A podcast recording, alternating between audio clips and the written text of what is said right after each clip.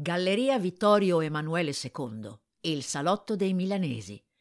Da Piazza del Duomo si irradia il primo dei tre percorsi nel centro storico, quello più elegante, che si scopre varcando la soglia della Galleria Vittorio Emanuele II. Il passage tra il Duomo e la Scala, ribattezzato il Salotto dei Milanesi fin dalla sua inaugurazione nel 1877, Sotto le vetrate si passeggia tra stucchi, fregi e mosaici, in un concentrato di arte e bellezza, tra insegne di locali storici e nuove eccellenze.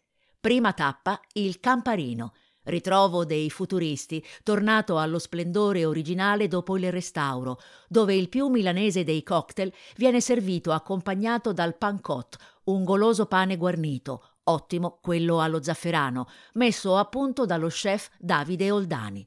Di fronte si entra alla libreria Bocca per curiosare tra gli scaffali dedicati all'arte più forniti di Milano.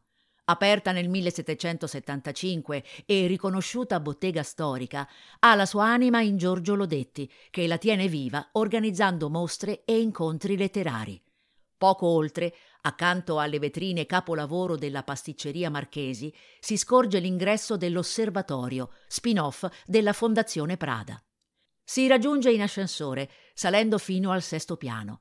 Qui i preziosissimi metri quadri della galleria vengono usati per fare cultura, con mostre fotografiche di livello internazionale e una vista impareggiabile sulla struttura in ferro battuto dell'ottagono.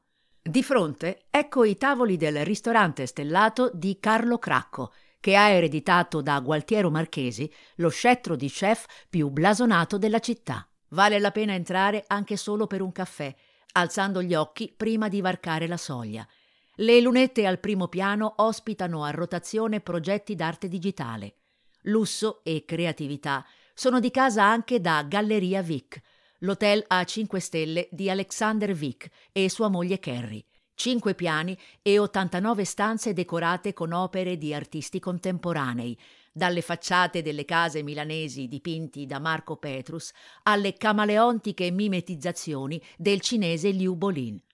Una delle camere, la 210, ospita la Galleria 210, uno spazio espositivo aperto anche a chi non è ospite dell'hotel, così come il bar Vichissimo al primo piano.